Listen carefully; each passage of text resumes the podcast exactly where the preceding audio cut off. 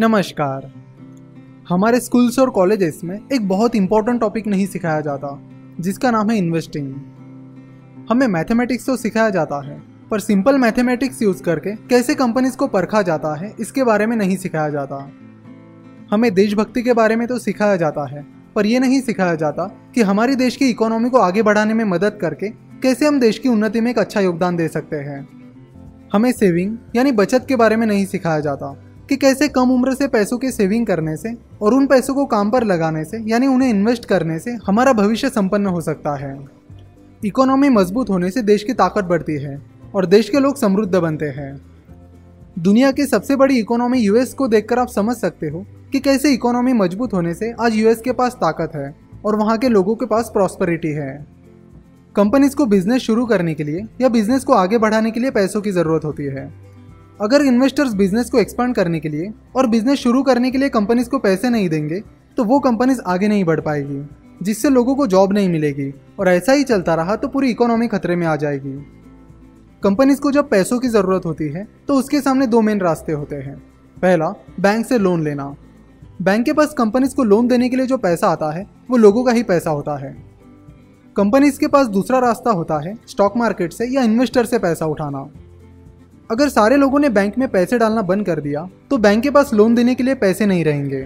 Similarly अगर लोगों ने स्टॉक मार्केट में इन्वेस्ट करना बंद कर दिया और बाकी इन्वेस्टर्स ने भी कंपनीज़ में इन्वेस्ट करना बंद कर दिया तो कंपनीज़ को पैसा ही नहीं मिलेगा और देश की पूरी इकोनॉमी ठप हो जाएगी। तो स्कूल्स में हमें यह सब नहीं सिखाया जाता कि कैसे इन्वेस्ट करके इकोनॉमिक सिस्टम का हिस्सा बनकर आप खुद प्रॉस्परस बन सकते हैं और देश की आर्थिक उन्नति में भी अपना योगदान दे सकते हैं। अगर आप सेविंग कर रहे हो तो वो एक अच्छी बात है। पर वो पैसा अगर आप घर में ही रख रहे हो तो वो इन्वेस्टिंग नहीं है। और ना ही उससे इकोनॉमी को कुछ फ़ायदा होगा। अगर आप गोल्ड यानी सोना खरीदते हो तो उससे भी इकोनॉमी को कोई मदद नहीं मिलेगी। पर जब आप अपना पैसा बैंक में डालते हो बॉन्ड में इन्वेस्ट करते हो, या स्टॉक मार्केट में इन्वेस्ट करते हो, तब आपका पैसा इकोनॉमिक सिस्टम का एक हिस्सा बन जाता है और इकोनॉमी को हेल्प करता है। वो पैसा जब कंपनीज़ को मिलेगा तो वो उससे बिज़नेस शुरू करेंगे, अपने बिज़नेस को बढ़ाएँगे। फैक्ट्रीज डालेंगे, जिससे लोगों को जॉब मिलेगी। और फिर वो एम्प्लॉयज़ अपनी सैलरी में से कुछ पैसे सेव करने लगे और उसे इन्वेस्ट करने लगे तो एक नया रिवोल्यूशन शुरू होगा।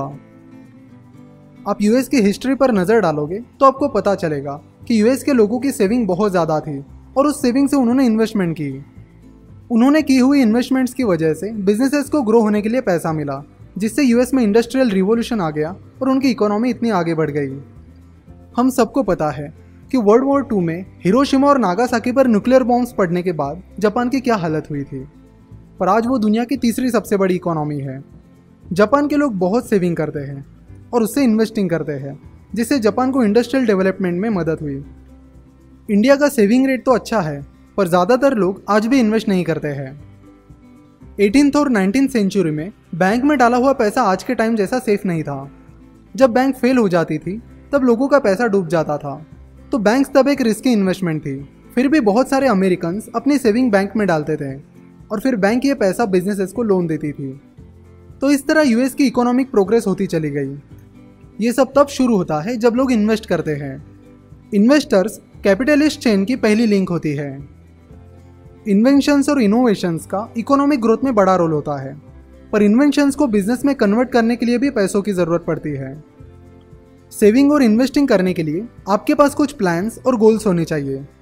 आपके इन्वेस्टिंग का पहला गोल ये होना चाहिए कि आपके इन्वेस्टमेंट रिटर्न्स इन्फ्लेशन यानी महँगाई दर से ज़्यादा होने चाहिए। अगर एवरेज महँगाई दर पाँच परसेंट है तो आपके इन्वेस्टमेंट का मिनिमम रिटर्न पाँच परसेंट से ज़्यादा होना चाहिए। सेविंग अकाउंट ज़्यादातर टाइम महँगाई दर से कम रिटर्न देते हैं।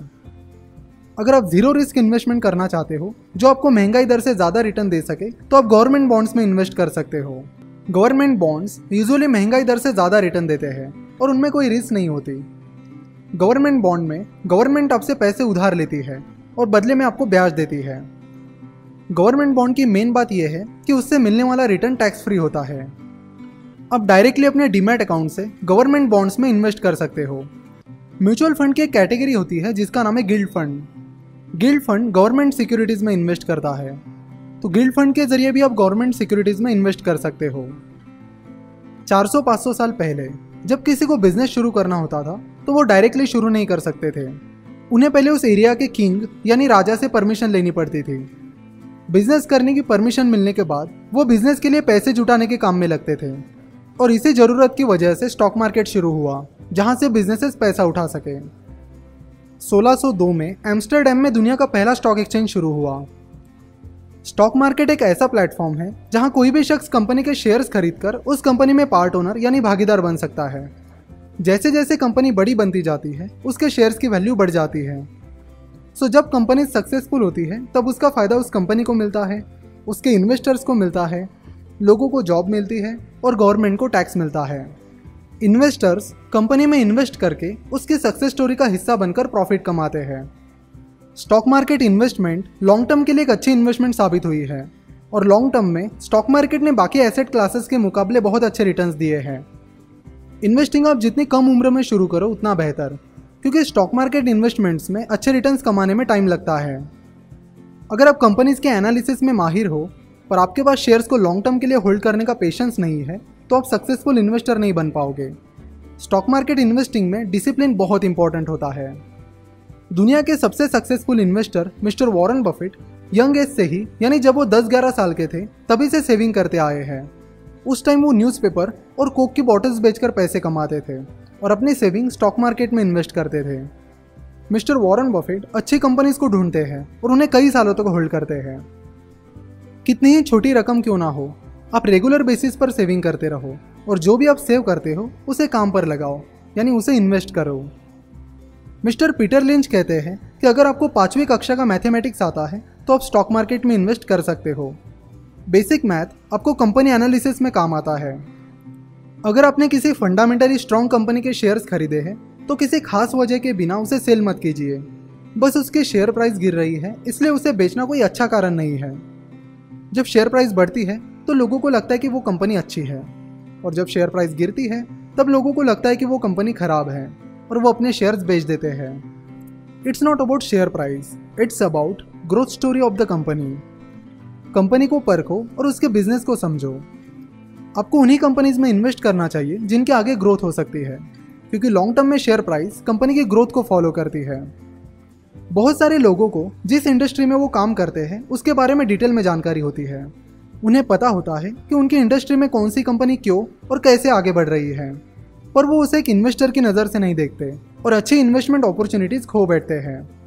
अगर आप इन्वेस्टर की नज़र से चीज़ों को देखोगे तो आपको कई इन्वेस्टमेंट अपॉर्चुनिटीज़ मिलेगी। स्टॉक मार्केट में इन्वेस्ट करने के लिए आपके पास बहुत सारा पैसा होना चाहिए, ये ज़रूरी नहीं है। आप अपनी छोटी छोटी सेविंग्स डायरेक्टली अपने डीमैट अकाउंट के ज़रिए या म्यूचुअल फंड के ज़रिए स्टॉक मार्केट में इन्वेस्ट कर सकते हो।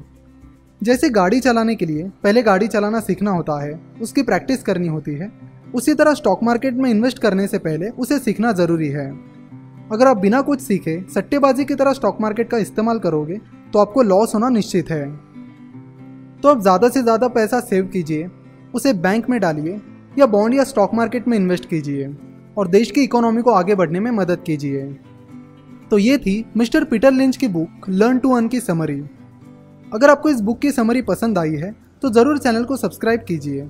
और साथ ही इस बेल आइकॉन पर भी क्लिक कीजिए। हम हर शनिवार ऐसे ही बुक समरीज अपलोड करते हैं। वीडियो को ज़रूर अपने दोस्तों के साथ व्हाट्सएप और व्हाट्सएप ग्रुप्स पर शेयर कीजिए, ताकि उन्हें भी सेविंग और इन्वेस्टिंग के बारे में पता चले।